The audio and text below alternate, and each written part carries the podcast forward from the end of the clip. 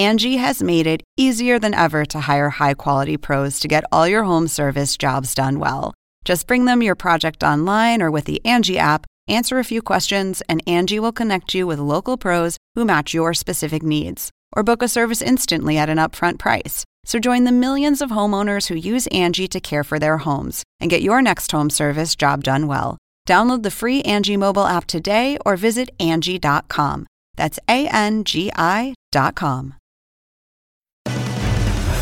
They say don't talk politics at the holiday dinner table, but in a year like this, how can you not? The lead starts right now.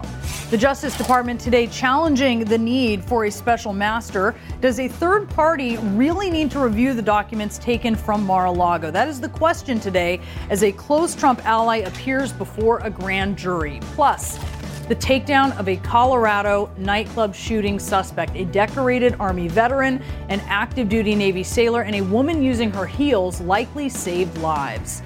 And on this busiest day for Thanksgiving air travel, how airlines are trying to keep up with the demand and save you from air travel misery.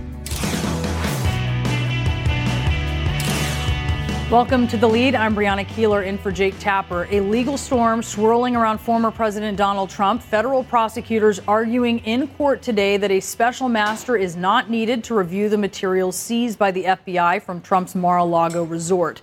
A move that, if granted, would supercharge the pace at which the newly appointed special counsel could review the 22,000 pages of documents recovered. Prosecutors are looking to determine whether Trump committed obstruction of justice, mishandled government records, or violated the Espionage Act. And in Georgia today, one of Trump's closest allies, Republican Senator Lindsey Graham of South Carolina, was forced to appear before the Fulton County grand jury investigating efforts to overturn the 2020 election. Georgia Secretary of State Brad Raffensperger has said that Graham called him in 2020 and suggested he discard some ballots. Plus, a big loss today for Trump at the Supreme Court. The justices cleared the way for the release of Trump's tax returns to the Democratic led House committee. And in New York, a judge setting a trial date of October 2023 for the state's $250 million lawsuit against Trump, his family, and the Trump organization. The trial would begin just a few months before the 2024 primary season. And we start our coverage now with CNN's Paula Reed, who is at the federal courthouse in Atlanta. So, Paula, if a judge rules in favor of prosecutors and removes the special master, how would that change the special counsel's investigation?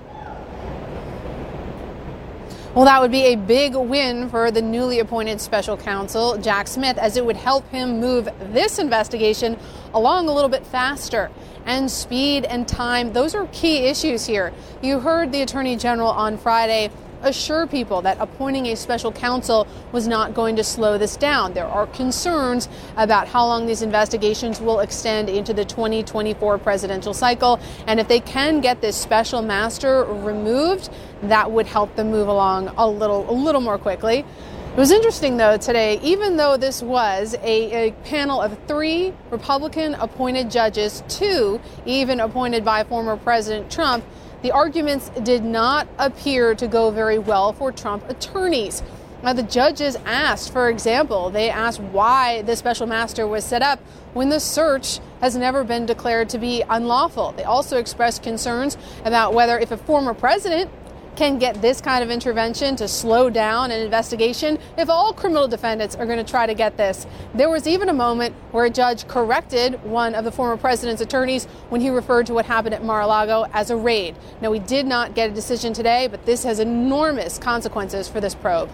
And, and Trump submitted a new filing today, Paula, asking for an unredacted version of that affidavit that the FBI used to search Mar a Lago. Is this going anywhere? It's possible that will first go before a judge who has been very deferential to the former president, but any decision there is likely to be appealed. The Justice Department says it does not want this to be shared because they want to protect the witnesses and the evidence that they've collected in this investigation.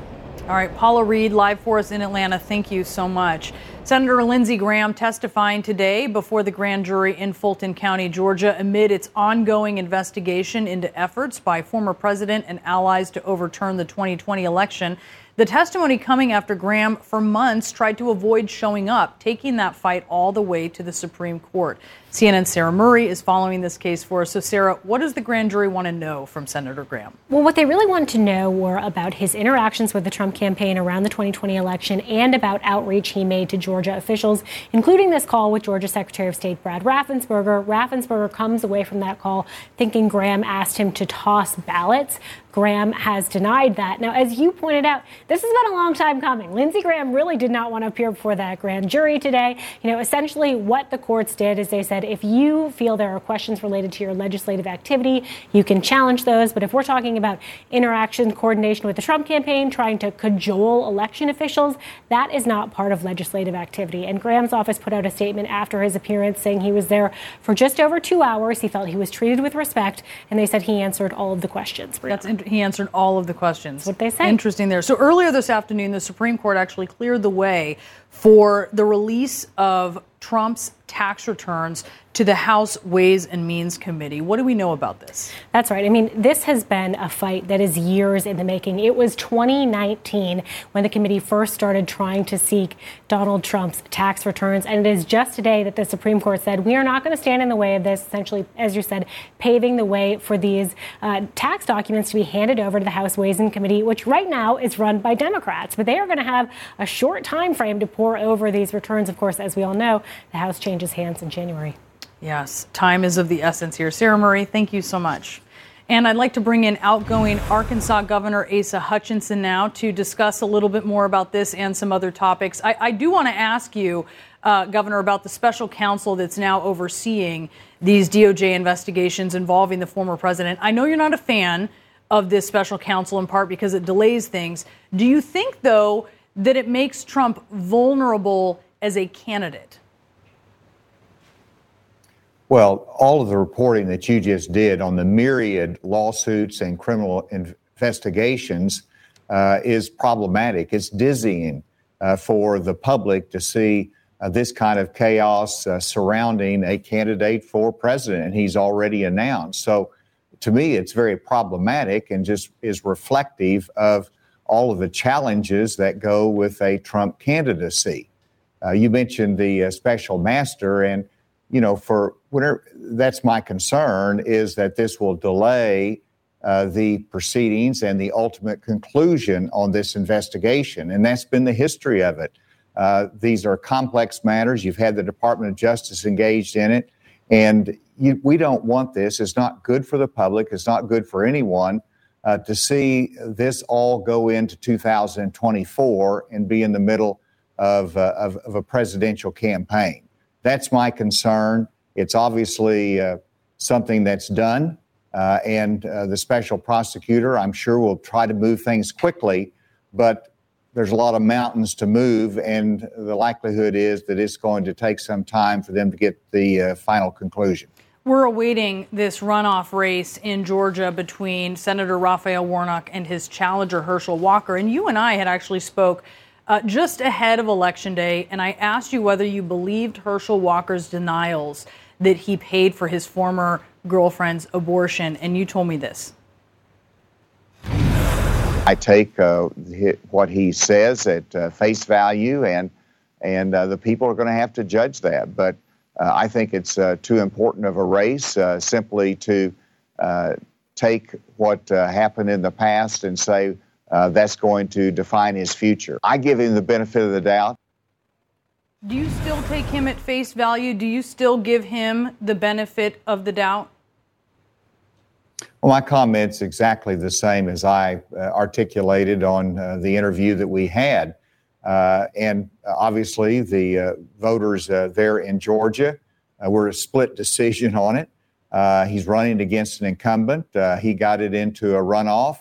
We'll see what happens the next 30 days. And to a large extent, uh, the uh, election there is about who's going to represent Georgia, but it's also about uh, the national direction and uh, whether we're going to have more or less support for Biden's uh, agenda in the last two years. So all of those are factors that have to be weighed in the final decision of the voters. I do want to ask you, in light of this shooting at the LGBTQ plus nightclub in Colorado Springs, do you think that members of your party need to tone down some of their transphobic language? We've heard some people, some elected officials, you know, talking about pedophilia, grooming, demonizing trans people. Well, in all of our society, we need to tone down harsh rhetoric that causes others to hate. Uh, that's not what our society should be about. Uh, and uh, that is horrific what happened uh, in that nightclub.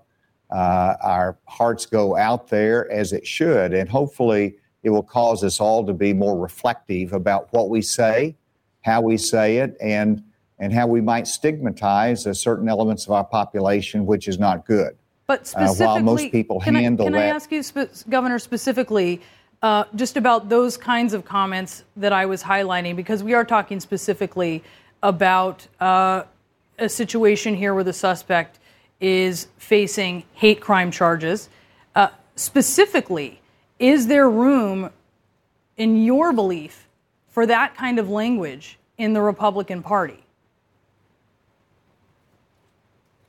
You mean harsh language in reference to uh, the trans community? Yes. Uh, no, I th- no, I think that we need to show compassion for all elements. There is a debate as to, and we had this in Arkansas, as to uh, what you do with uh, uh, trans children uh, that are uh, struggling with gender identity and how you handle the medications and things like that. Those are fair points of discussion uh, in the policy arena, but you don't have to translate that into hate or harshness that, again, stigmatizes. So to me, it's very important that whether you're Republican or Democrat, I know you're talking about Republicans, that we use rhetoric and words that try to bring people together and not to divide us. And and it is true whether you're talking about uh, race or whether you're talking about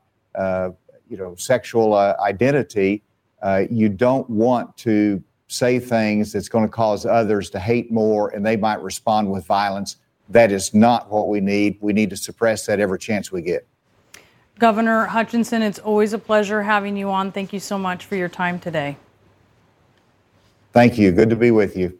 So, ahead, the big announcement today on student loans as President Biden tries to cancel debt for millions of Americans. And as the Thanksgiving holiday travel rush gets going, the rather perplexing find when a suitcase went through an x ray unit at JFK.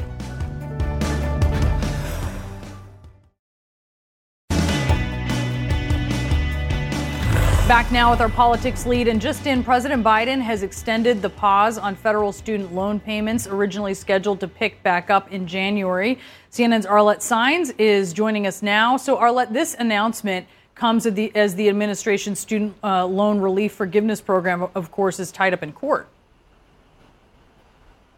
Yeah, Brianna, and that is a large reason why President Biden said he decided to move forward with extending the pause on federal student loan payments. The president, in a video this evening, saying that he believed it would be unfair to those who qualify for the relief program to have to start those re- repayments as his uh, relief program remains tied up in the courts. Now, the Department of Education announced that they would be extending this pause until June 30th or until there's a decision from the Supreme Court. But this comes comes as the administration has appealed, has gone to the Supreme Court to ask them to allow their program to be implemented while these court challenges continue to take place. About 26 million people have applied for the president's uh, student loan relief program, and 16 million of those applications have been approved. But the Department of Education is not able to discharge any of that due to these legal challenges that are underway. But this really comes as so many Americans had been facing questions about whether these student, student loan repayments would be resuming, and for now at least, they have an answer.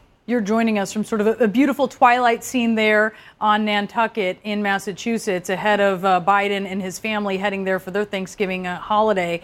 I know it's going to be hard for the Biden family to avoid politics at the dinner table, especially this year, I would think. Yeah, you know, the Biden family has been coming here to Nantucket for decades, and they have had so many important com- family conversations when it comes to the president's political aspirations here over Thanksgiving and also over the holidays. And that is something that is expected to continue over the course of the next few weeks. And a bit earlier today, Vice President Kamala Harris talked about the prospect of a 2024 run. As the president said, he intends to run, and um, if he does, I will be running with him. And I have no doubt about the strength of the work that we have done over these past two years. And the president has said he expects to make a decision about a 2024 run early next year. And if you've been following Biden for a long time, you know that it's not going to come down to just one conversation at the Thanksgiving table this coming week. No, certainly is not. Arlette, thank you so much for that report from mm-hmm. Nantucket. We appreciate it. So, how will the 2024 election play out? Well, if we've learned anything, it's that we really have no idea. But maybe the past few elections could provide some clues. In 2016, Trump surprised political pundits and pulled off wins in three previously blue Rust Belt states Michigan, Pennsylvania, and Wisconsin. In 2018, Democrats gained momentum in key governors' races, and then Democrats solidified their recovery in 2020, which brings us to the 2022 midterms. In the House, of course, Republicans narrowly won the majority. In the Senate, Democrats held on to the majority, but Republicans retained seats in swing states that are trending more red, like Florida and Ohio. So now to the 2024 outlook. I want to bring in CNN senior political analyst Ron Brownstein. Ron, you have a really fascinating analysis that's out today, and it focuses on just four states that could decide yeah. 2024. Which ones are they?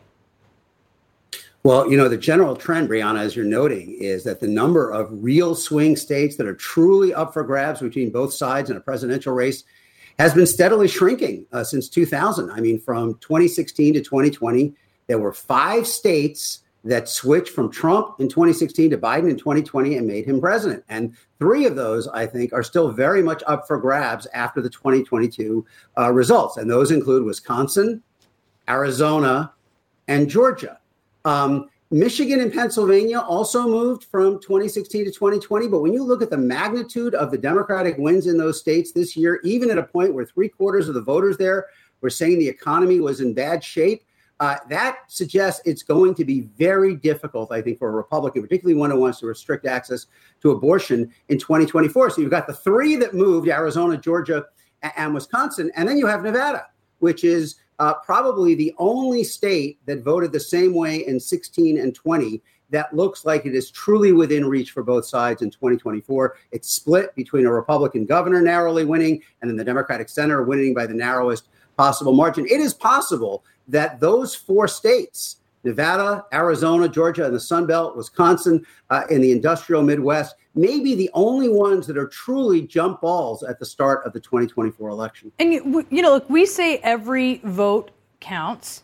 But you drive home yeah. that some are counting more than others because you write the 2024 presidential election could rest on, quote, a minuscule number of people living in the tiny patches of contested political ground white collar suburbs of Atlanta and Phoenix, working class Latino neighborhoods in and around Las Vegas, and the mid sized communities of the so called Bow counties in Wisconsin. That's kind of the details of what you were just telling us about the states there. Yeah. Is there any historical precedent for so few Americans potentially deciding the outcome of the election?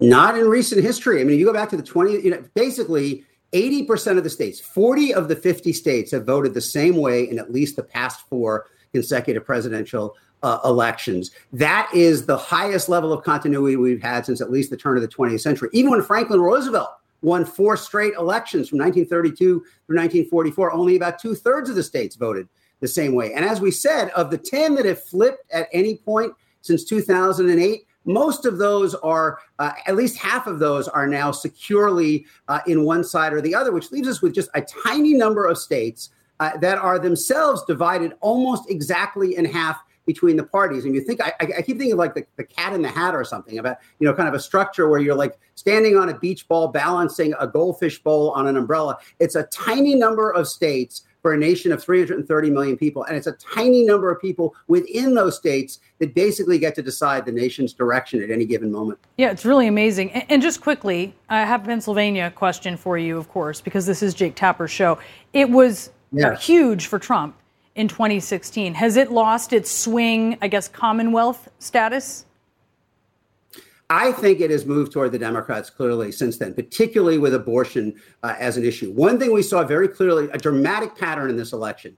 In the states, the red states that have actually moved to restrict abortion, there really wasn't much of a backlash at all in places like Florida, Tennessee, uh, and Texas. But in the states where it's legal, there's a lot of resistance to any agenda that would restrict it. And Pennsylvania, Michigan, even Wisconsin fall clearly under that umbrella. All right, Ron, always great to have your analysis. Thank you so much. Thanks so, for having me. Happy holiday. Happy holiday to you as well. Next, the heroic actions of people who just happened to be at that Colorado nightclub when a gunman opened fire.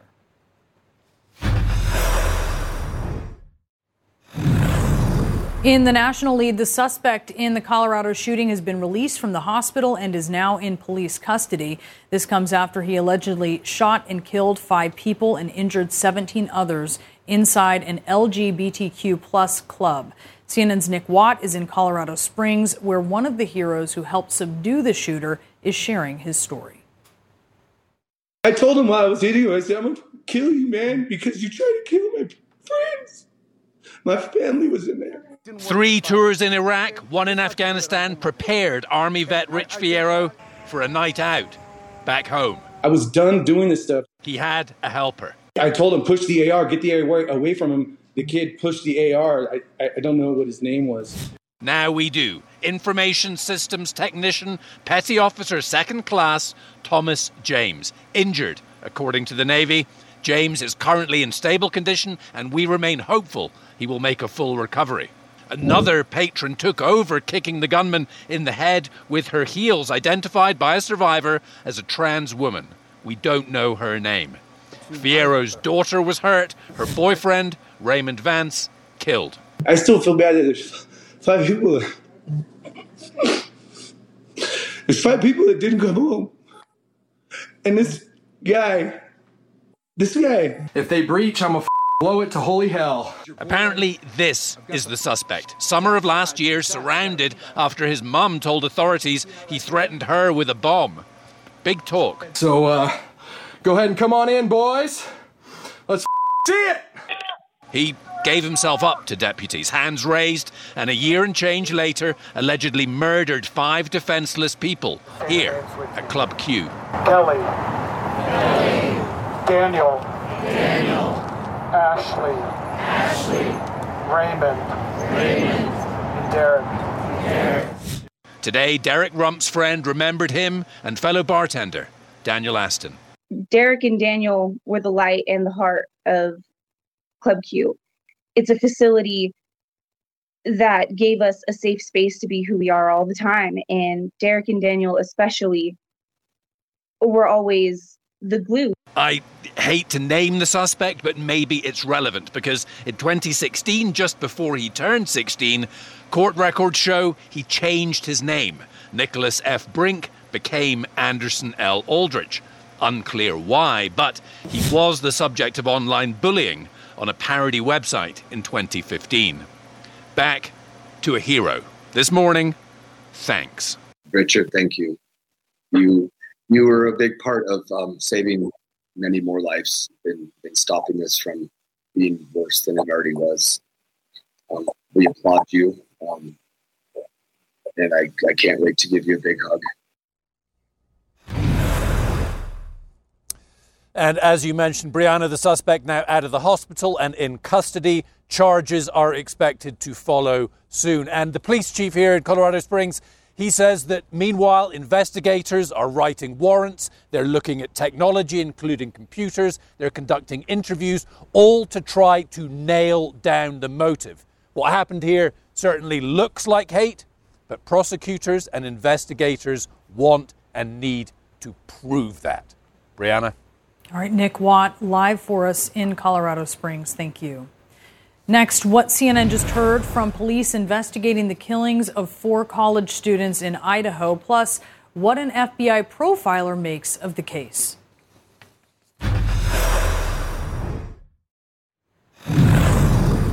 And we are back now with our national lead. We're hearing from police nine days after four University of Idaho students were brutally stabbed. So far, investigators have only given incremental updates. Last night, Moscow police confirmed they found a dog at the house where the killings took place, seen here in one of the roommates' TikTok videos. They say the dog was unharmed and is now with a quote responsible party. CNN's Natasha Chen is in Moscow with the very latest here. Natasha, I know you spoke with police today. What did they tell you? Yeah, Brianna, they're telling me they're definitely making progress, and that was in answer to my question of whether they're any closer at all to finding out who did this. Um, granted, a lot of people have been frustrated with the information that's come out of the police department, with some people in the neighborhood telling our colleagues last week that they were not reassured at all uh, by the information they're getting. At the same time, we're being told by the public information officer here they are trying very hard to vet every piece of information and forming a complete picture before divulging more information. Uh, and they are also trying to dispel rumors that have been pop- popping up uh, among the public as well. Now, there have been over 90 people interviewed in this process so far. Uh, they have been following 700 leads. And today we also learned that ever since uh, the FBI set up a portal online for people to submit any surveillance videos they might have. They've been getting a lot of submissions. So they're going through all of those videos right now. It's just taking some time because those videos are very large files. Um, I also asked about why there was the initial comment um, from the police department about the threat level to the community. Uh, after a couple of days after the incident, they did say they couldn't definitively say there was no threat to the public. And what we're being told is that uh, you know, because the suspect is still out there, of course, there is still a possible threat. So people need to be aware of that, and hopefully we'll learn more when they hold a press conference on Wednesday, tomorrow at 1 p.m. local time, Brianna. All right, we'll be waiting for that with you. Natasha Chen in Moscow, Idaho. Thank you. I do want to bring in now Mary Ellen O'Toole. She's a forensic science professor at George Mason University, and she worked as a senior profiler at the FBI.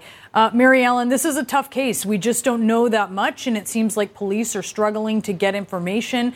If you had to mock up a profile on a potential suspect, knowing what you do, what would it look like? Well, I'd focus on a couple of things, and, and one of them is that going into the house that night, with multiple people there sleeping was very high risk for the offender, and he was able to stealthily commit four murders. That tells me the offender has a background or history of being in other people's homes. The other thing that I think is really important is this offender did not go in there to scare these young people, nor did he go in there just to hurt them. He went in there to kill them. And that's what makes somebody like this quite quite dangerous. Um, and then finally, I would say this is a very unusual kind of violence. We call it instrumental violence. It's not your typical, you hit me in the nose and I hit you back in the nose. This is a specific violence that's characterized by predatory behavior. It's very cold blooded, and there's no guilt or remorse after the offender left that residence.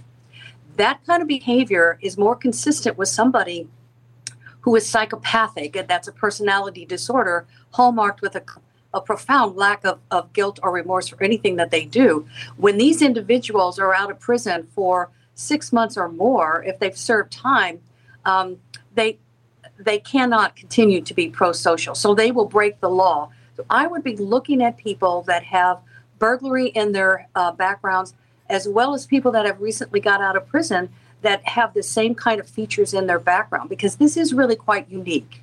Is there anything Mary Ellen, that would lead you to believe the perpetrator knew the victims?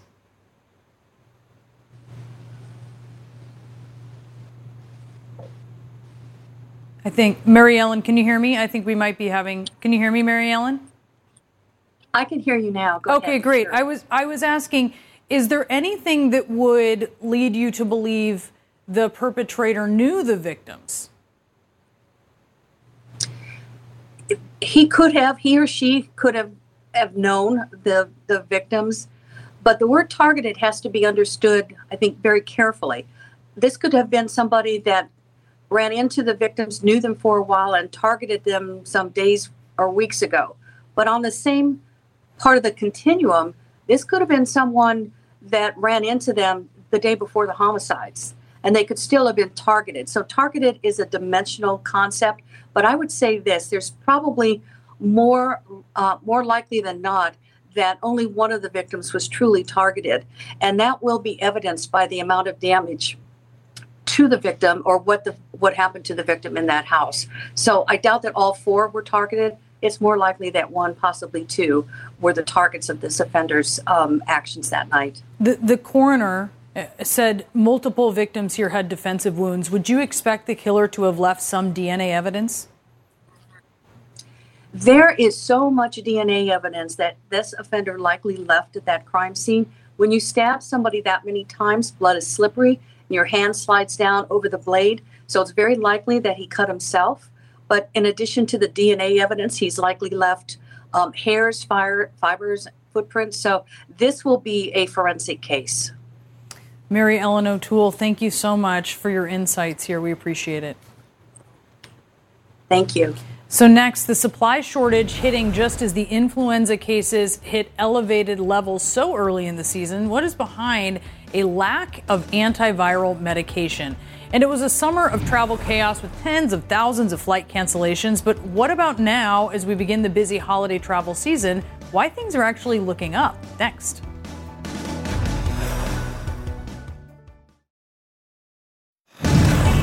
In the health lead, the FDA is urging manufacturers to increase supplies of antiviral medication. This year's flu season is hitting so early and so hard, many pharmacists nationwide say they can't keep these prescriptions on the shelf. The shortage has left many parents scrambling with younger children among groups at higher risk. I want to bring in CNN's Dr. Tara Narula. Uh, Dr. Narula, tell us what is behind this shortage. Well, Brianna, as you said, it's really a demand issue. We're seeing this unprecedented time where we have RSV, COVID, and the flu surging. The CDC reporting very high levels or high levels of respiratory virus in half or more than half of states in this country. So you know, pharmaceutical companies really didn't anticipate this when they were filling their orders many months ago. And so here we are in a situation where we need several of these medications for upper respiratory illness. So we're talking about Tamiflu, which is an antiviral medication that's used to treat the flu in the sense that it reduces symptoms, reduces the length of uh, your course of with the flu virus and potentially decreases complications. We're also talking about antibiotics, common antibiotics like amoxicillin or augmentin, which are used to treat strep throat, ear infections, and pneumonia. And then finally, albuterol, uh, which is used in inhalers for individuals of asthma or reactive airway disease. Now, they are ramping up production, so hopefully we will see some of this uh, shortage, this uh, concern ease over the next couple months, um, and also as hopefully respiratory viruses decline. Um, but I think the big picture message is, is, parents really don't need to worry. I don't want people to be afraid by hearing this. I think there yeah. is always an option, um, which is kind of one key message here. If a parent does go to a pharmacy and the prescription that the child has been prescribed, if it's not there, what can they do? So, first of all, pharmacists, for example, are getting guidance from the FDA for how to take amoxicillin in a pill form and put it in a liquid form. Um, also, there are other formulations that they may be able to give. There are other types of classes of antibiotics that we can give in place of amoxicillin. Many times it may not be exactly the same, it may be broader spectrum, which is not always ideal, have different side effect profile or be more costly, but there is an option. And parents may have to drive farther and you know call other pharmacies to f- be able to find what they need. And then finally, the point we've been trying to make is parents should definitely get their kids tested. We know that a very high percentage of antibiotics are given out inappropriately uh, when the actual patient or child does not have a bacterial infection. So we can test for RSV and COVID and the flu and that will help as well in a time right now where we are seeing these shortages. All right. All important information. Dr. Narula, thank you so much. Thank you.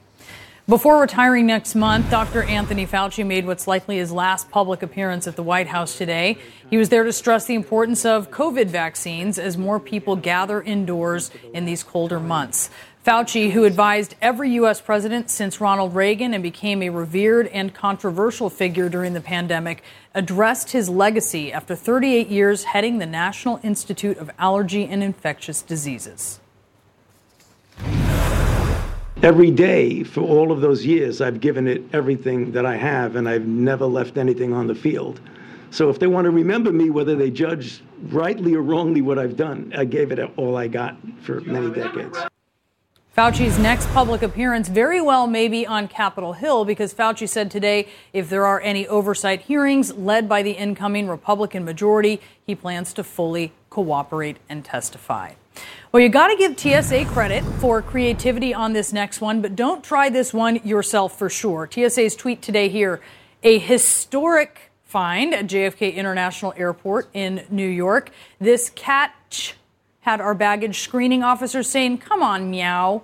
Take a closer look. You see it, right? That orange fur? That's a cat. Somehow the animal made it all the way to an x ray unit. TSA says a traveler packed it on purpose. It belonged to someone else in his household. This last one is courtesy TSA, again, not me. Quote, the cat's out of the bag and safely back home, thankfully. And we're back with our national lead on what the FAA says is the busiest day of the Thanksgiving holiday period. 48,000 flights scheduled today. Holiday travelers experiencing few cancellations, a far cry from this summer when daily cancellations sometimes climbed into the thousands. As CNN's Pete Muntean reports, that's thanks to an airline hiring boom. Airlines have been preparing for the rush at airports with a rush all their own hiring thousands of new workers from the front desk to the flight deck. 24 year old Ellie Gull is about to follow in her dad's footsteps as a new commercial pilot. This is probably one of the best times in history to become a pilot. Ellie is joining Piedmont Airlines, which operates thousands of regional flights for American Airlines. At its Charlotte Training Center, 400 new pilots have been trained here since June. We have real ambitions to grow the airline, essentially double the size of the airline. Seasoned pilots are also in demand. Piedmont just announced a $100,000 signing bonus for new captains. Opportunities have never been better. New industry numbers show staffing at the major airlines has now exceeded pre pandemic levels. The hiring blitz comes after airlines struggled this summer, canceling 55,000 flights due in part to staffing shortages. But hiring is happening beyond just pilots. American Airlines says it has hired 12,000 employees this year company wide. Southwest Airlines says it has hired more than 15,000. And at United Airlines, 2,000 new customer service representatives are helping passengers in new ways. This is Debbie speaking. May I help you? Called Agent on Demand. You scan a QR code for a video call agents can now connect with a stranded passenger at O'Hare when they're not busy at another airport like Dulles. I think this is going to be a great help, especially now that we're having snow everywhere. We want to be there for our customers, support them, make it easy, and just make them feel good about the trip and and take off some of the stress. Airlines insist they now have the right people in the right places. Now the pressure is on them to perform. Are you worried at all? I'm worried about the weather. I always worry about the weather because that's the number one thing that can ruin a flight. I think we're flexible enough now that if there are cancellations or delays, we will be ready to try to get people to where they want to go. The big question now is will all this hiring pay off? So far, things have been pretty smooth at airports across the country and here at Reagan National Airport, which is pretty good considering the fact that so many people are traveling. The TSA has been averaging about 2.3 million people screened at airports nationwide for the last few days, but the busiest days are still ahead, Brianna. The TSA anticipates 2.5 million people at airports tomorrow. That could be the highest number we have seen since COVID hit. Brianna? Wow, that is something. Pete Muntean, thank you. We have some very sad news to share. John Brown Jr., the former governor of Kentucky, has died. He was also the father of our dear friend and colleague Pamela Brown, and she tweeted today, quote, "My dad not only dreamed the impossible dream, he lived it until the very end. We are heartbroken by his passing, but find comfort in what he wrote in one of his final days. I have never been so happy." John Brown built the fast food giant Kentucky Fried Chicken into a national brand. He went on to serve as the state's governor from 1979 to 1983, and he leaves behind two sons, three daughters, and 12 grandchildren. John Brown was 88 years old. May his memory be a blessing. Our coverage continues here in a moment. I'm Dr. Sanjay Gupta, host of the Chasing Life podcast. In honor of our 10th season, we want to hear from you. Leave us a message at 470 396 0832 and tell us how you chase life. It could be used on an upcoming episode.